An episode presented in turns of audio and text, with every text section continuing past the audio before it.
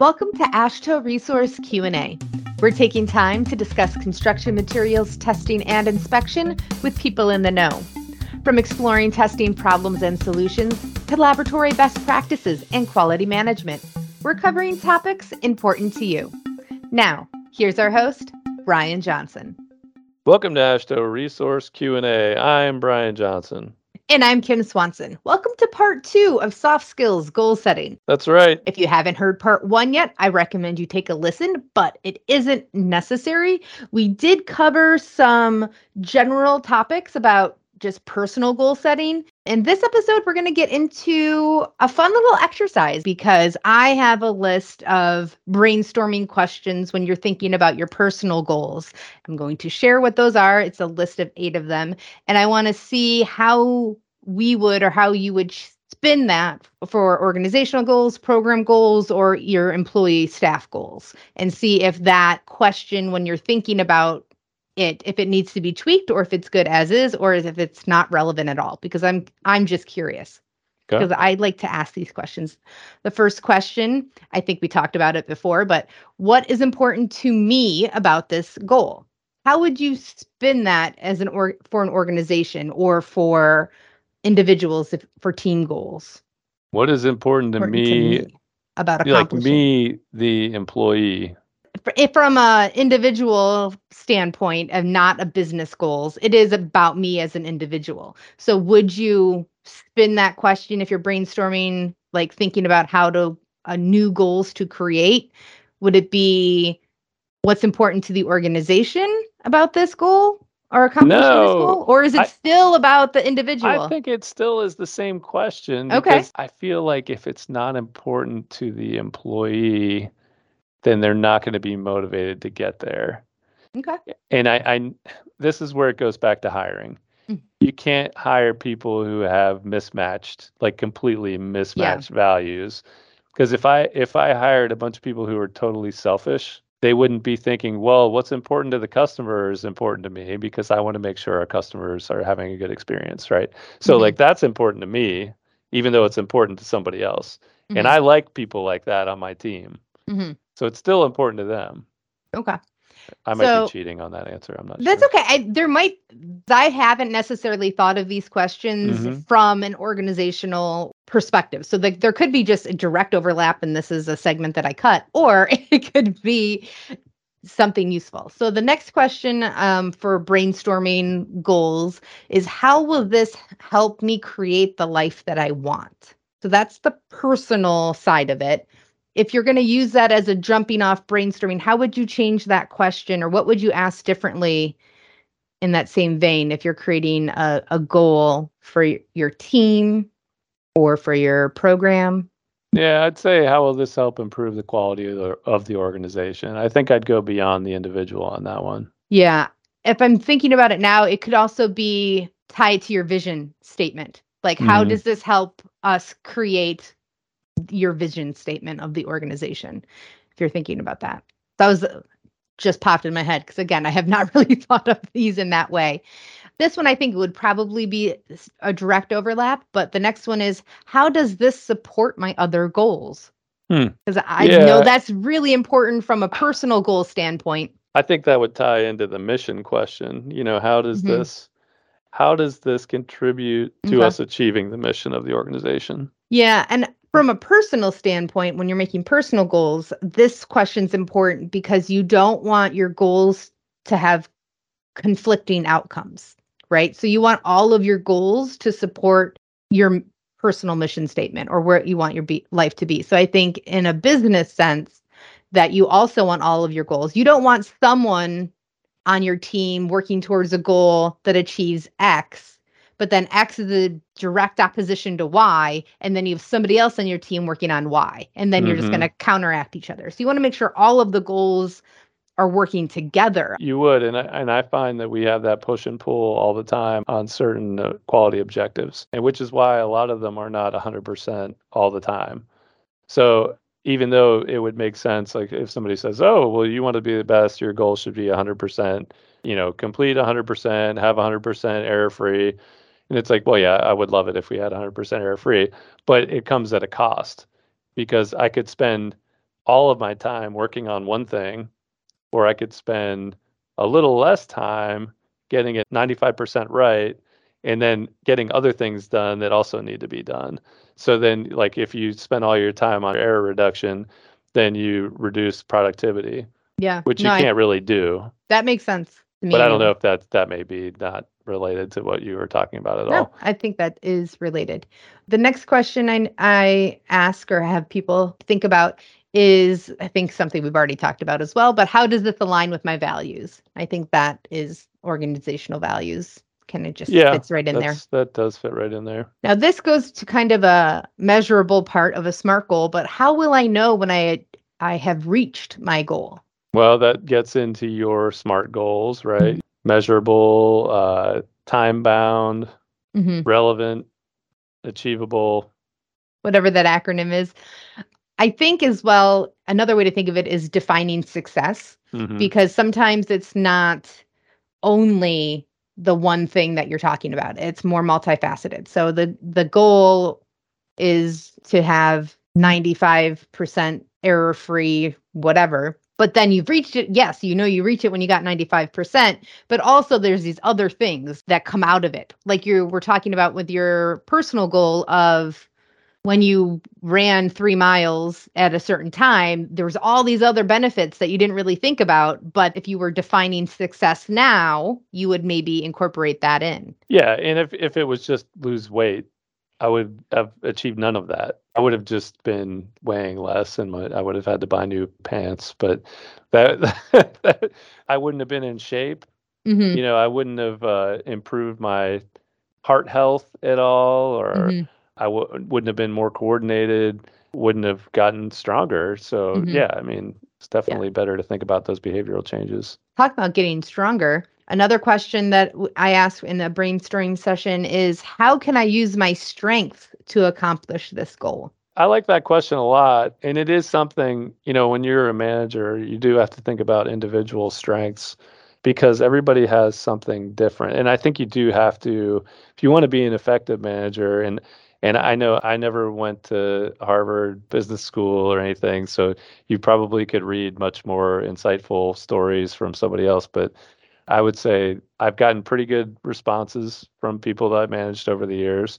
And I think treating people as individuals is the key to that and recognizing what they're really good at and recognizing what they need to work on to improve and trying to leverage the things that they are really good and really interested at and not expecting them to be people that they are not. And I, I do credit a lot of that to some of my fellow managers and fellow employees at AASHTO Resource for kind of talking through a lot of those things. I think it might have been you asked me about whether it was important that somebody become good at a certain thing that we were doing you know, it does everybody need to be good at public speaking? Uh, it wasn't me, but I it wasn't like you. It sounds like something I would say, or maybe it was, and I just don't remember. But everybody has their different strengths, and if you can get people to be appreciated for those things, even when they fall short in other areas, and this is the hard part. Usually, when somebody on your team falls short in a certain area, their teammates know it, and you may even hear about it from some of them but I think what you have to do is emphasize that person's strengths. And maybe in an ideal situation, the person criticizing that person may have a weakness that the other person has a strength in. And you can directly say, listen, I get it, but let me tell you about what this person is really strong in. And you don't have to say, you're not good at this, but this person is, but that person knows that they're not good at it. That can help kind of moderate any potential conflicts you have within a team where you have one person that may be weak in a certain area while the other is strong. But you don't have to make everybody the same. Don't act like everybody has to be you. And maybe you have some things to work on as a manager or as a human, and your staff will know that too. And if you're a really good manager, you'll talk to them about that and they will tell you what those things are without any concern. You know, that's another thing I feel really good about as a manager is that we, I have those conversations with staff, and we talk very openly about what we're good at, what we're not good at, and they'll tell me when I'm wrong about something, and it's really healthy for the organization because it's not the Brian Johnson accreditation program, it's the AASHTO accreditation program, And I don't know everything. They don't know everything. I mean, really, nobody does. You have to use the systems that you have in the in the organizations and the people that you have to work with to try to continually improve all the time. But it's not something that you can just think about what you're good at or what your strengths are and kind of make everything work the way you want them to work. Sorry, that was completely rambling. Oh no, and, I and touched many bases that may did. have not gotten us home. Oh, no, that's okay. I am definitely a fan of strengths. There's a lot of different tools out there that if you want to identify your strengths um, that you can use and you can search for those. And I think having a vocabulary about what your strengths are is very helpful from a personal standpoint and creating personal goals, but also in work, right? Of knowing that I have a strength and one of mine is strategic. I have a I can think strategically and see a few steps down the road. Sometimes that is awesome. Other times that is a hindrance where I'm 12 steps down the road. Everybody is still on step 3. I'm on step 20 in my head anyway, and I'm just like why aren't people like I that can lead me to be impatient. So knowing that this is a strength of mine there's also the dark side of it, right? Of when it is not necessarily a strength of mine. Or um, another one as a communicator, shockingly, is one of my strengths as well. It, but that means I can tend to over communicate things. So knowing that about myself can help me recognize when it's serving me and when it is not serving me. And it also gives me more empathy for my teammates to know that like I know I'm really good at these things and not everybody is really good at these things. So I have like oh, what are they really good at and what are their strengths and that I can lean on them for support in those areas when I'm working on a project or doing something like that. So I definitely think there's value in having shared uh, vocabulary when it comes to individual strengths on a team. So I, again, I could talk about strengths for a whole episode, but we won't. The next question I ask uh, for around brainstorming is what do I need to do before I start this goal? Hmm, that is interesting. That is your planning. I guess when I think about that, that would be sort of the analysis that that is conducted before we have one of those sessions where we're establishing what our goals are going to be for the year. And that is really important. You do have to know what your baseline is before you set a goal because otherwise you're going to have an unrealistic goal, right? That makes perfect sense. And now this last one is one of my favorites, personal favorites. Am I ready to make this change?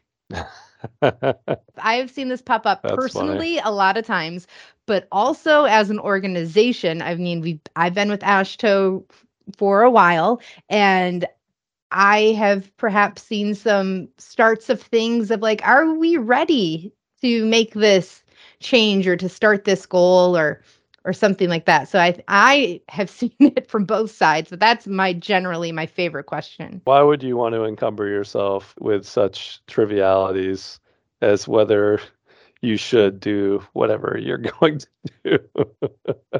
it's so funny that you comment on this because this resonates with me as well for the same reason. We have a lot of good ideas and we have a lot of okay ideas that we go forward with and sometimes some bad ideas. At times we have gone for all of them at the same time with not enough people or other resources to get those things accomplished so i think having that discussion about whether you're ready to actually do that at this time is a very good thing to do. So i'll go back to that meeting where you're talking about what your goals are going to be. It's good to have a brainstorming meeting and come up with a bunch of ideas but then you really have to and i think this is where the director kind of steps in or the manager steps in. Let's figure out where the cut's going to be here. So like there are some of these things that are probably yeah probably okay to do probably a good thing uh, but can wait. And these things are really important and should be done sooner. So then you prioritize whatever those are and you figure out what are you going to do? What are you going to leave off? What are you going to focus on this year? What can be put off to 2024 2025 so yeah that i think that's a good thing. And i'll tell you another thing that this reminds me of is change management which we have more than dipped our toes in change management over the years. We have gone all in and uh, probably too much so, where we have, uh, in some ways, kind of paralyzed ourselves from making changes. I don't know. So it depends how you look at it. If you look at our change management spreadsheet, we probably have too much on there uh, because we didn't have that discussion all the time about whether we should do this or not. So we'd say, okay, hey, uh, Kim, you're going to be the change manager on this one. Go ahead and get it done because you came up with this idea. But you'll never interact with whoever told you that again until you're done with it or it just never gets done. And then you just talk about it for the next four years about how you didn't do it and you keep kicking the can down the road. Does that sound yeah. about right? Well, it does, but and I also think when it comes to that, I think there's different ideas of change management where you said you there's too much on that spreadsheet where i look at the change management spreadsheet and for me it's part of there should be more on it that we haven't done and we need to document why we didn't do it.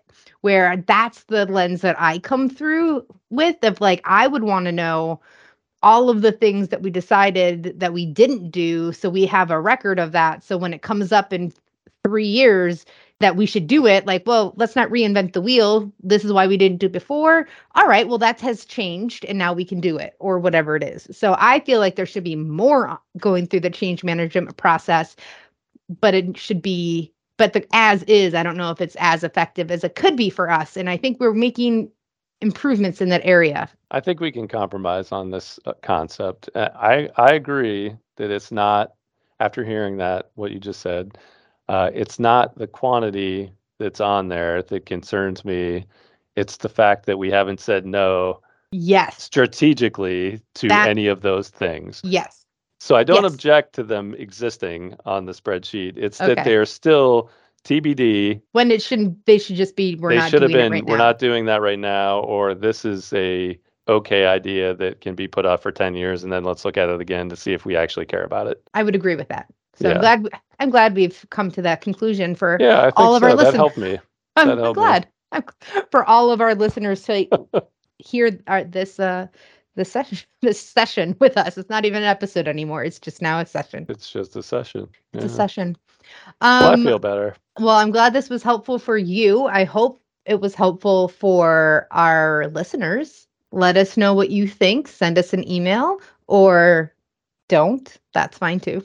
I can talk about goals all the time and strengths forever. So hopefully people got something out of it. It sounds like you did, Brian. I did. This has been therapeutic and interesting for me. So I'm glad we talked about it today. Hope you enjoyed it, listeners, and uh, we'll see you on the next podcast. Thanks for listening to AASHTO Resource Q&A. If you'd like to be a guest or just submit a question, send us an email at podcast at aashtoresource.org or call Brian at 240 436 4820. For other news and related content, check out AASHTO Resources social media accounts or go to aashtoresource.org.